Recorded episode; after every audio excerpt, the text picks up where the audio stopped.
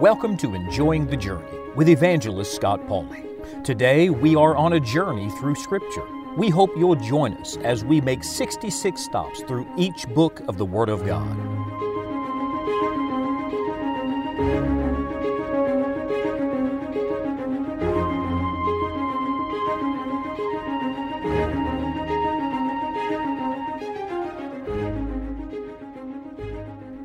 If you truly want to get to know someone, one of the best ways to do that is talk to someone that knows that person very well. Well, John was one of the inner circle disciples. He was one of the closest men to Christ during our Lord's earthly life and ministry. As a matter of fact, he's called the beloved apostle. He's the one who leaned on Jesus' breast at supper.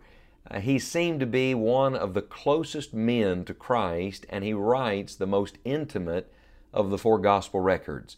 The Gospel according to John is where we are today in our journey, and it is a unique book.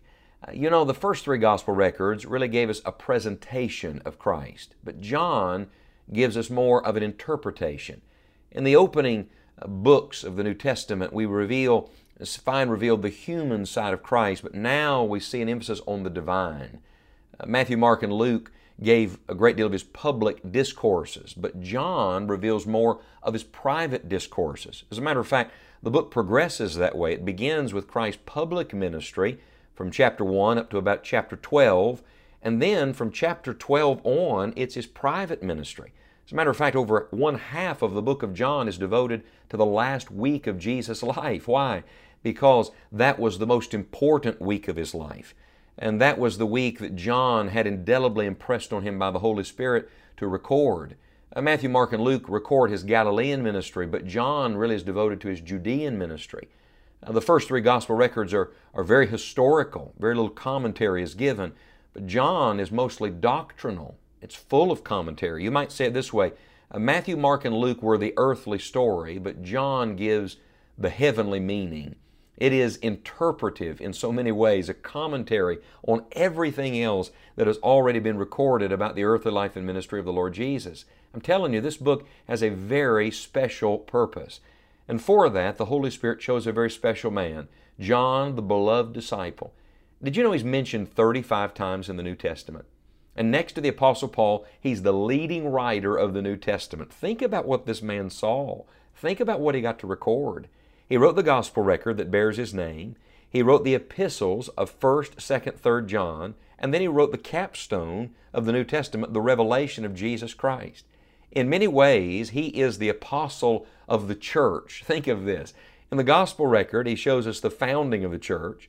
In the epistles, he talks to us more about the forming of the church.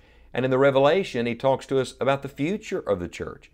I don't know about you, but John's one of the men I'm looking forward to meeting in glory and shaking hands with. Uh, he wrote the last of the gospel records and uh, the last revelation of Jesus Christ. He is the one who pens for us the last words given by inspiration of the Holy Spirit, and that, my friends, is powerful. The book is full of lots of key words. For example, the word believe in some form is found 98 times. The word world is found 78 times. The word life or live is found 55 times. The word know is found 55 times. Now listen to those words again believe, world, life, know. Oh, my friend, the only way for this world to have life is to know and believe on Jesus Christ. And that's really the recurring theme of John's gospel record, and it just pops up over and over and over again. The theme of the book, if I could summarize it, is two parts. It is the Son of God making sons of God. Let me repeat that. Jesus Christ is the Son of God, the only begotten Son, the Son of God, who is making sons of God. Now let's talk about both parts of those. First of all, He's the Son of God. That's His relationship to God. Uh, John chapter 1, verse number 1 records this In the beginning was the Word, and the Word was with God, and the Word was God. You remember Matthew traced Christ back to Abraham. Mark traced him back to Nazareth. Luke traced him back to Adam, but John goes back further than any of them. He traces him all the way back to the beginning, back to God. As a matter of fact, John 1 1 actually predates Genesis 1 1. It takes us even before the creation.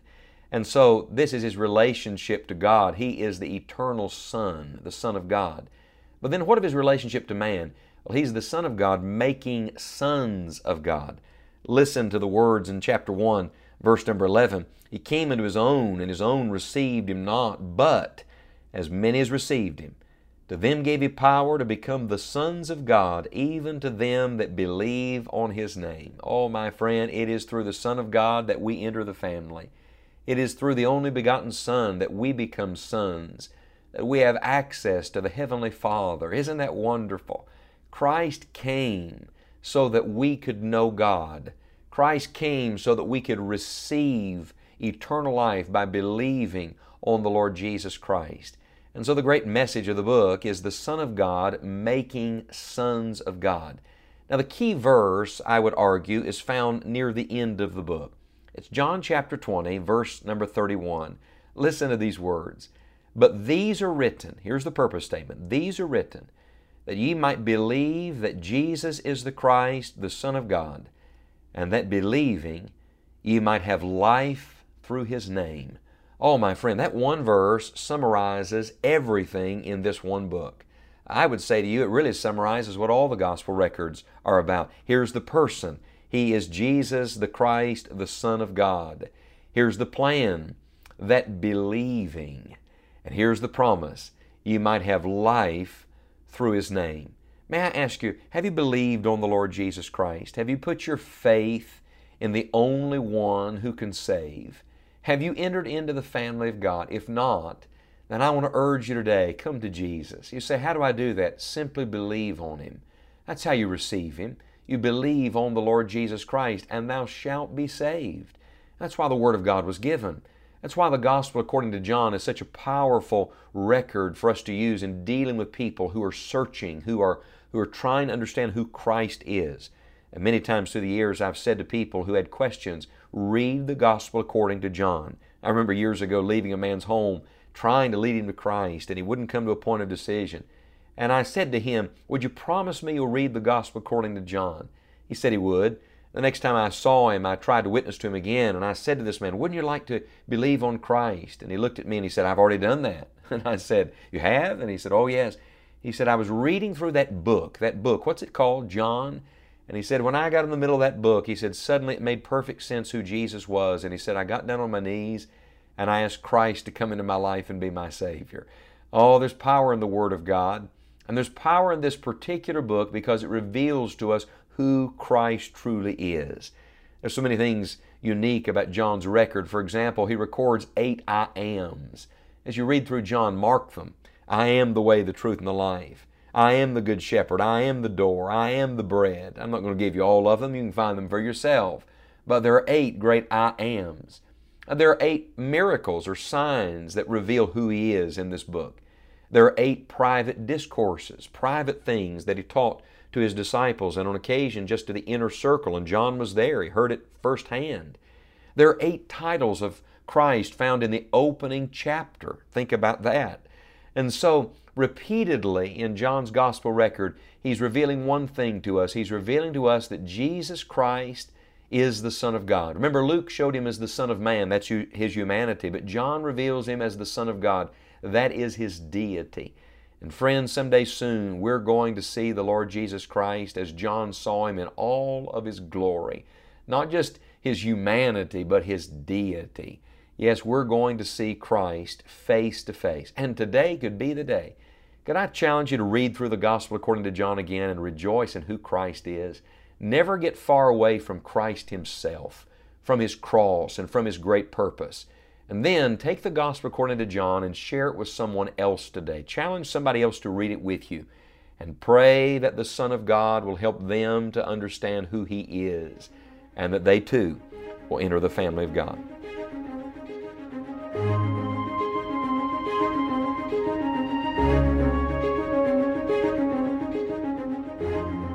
Friend, did you know that the purpose of the Bible is not to know the Bible, the facts, the people, the places, but instead the purpose of the Bible is to know God? Do you know Him?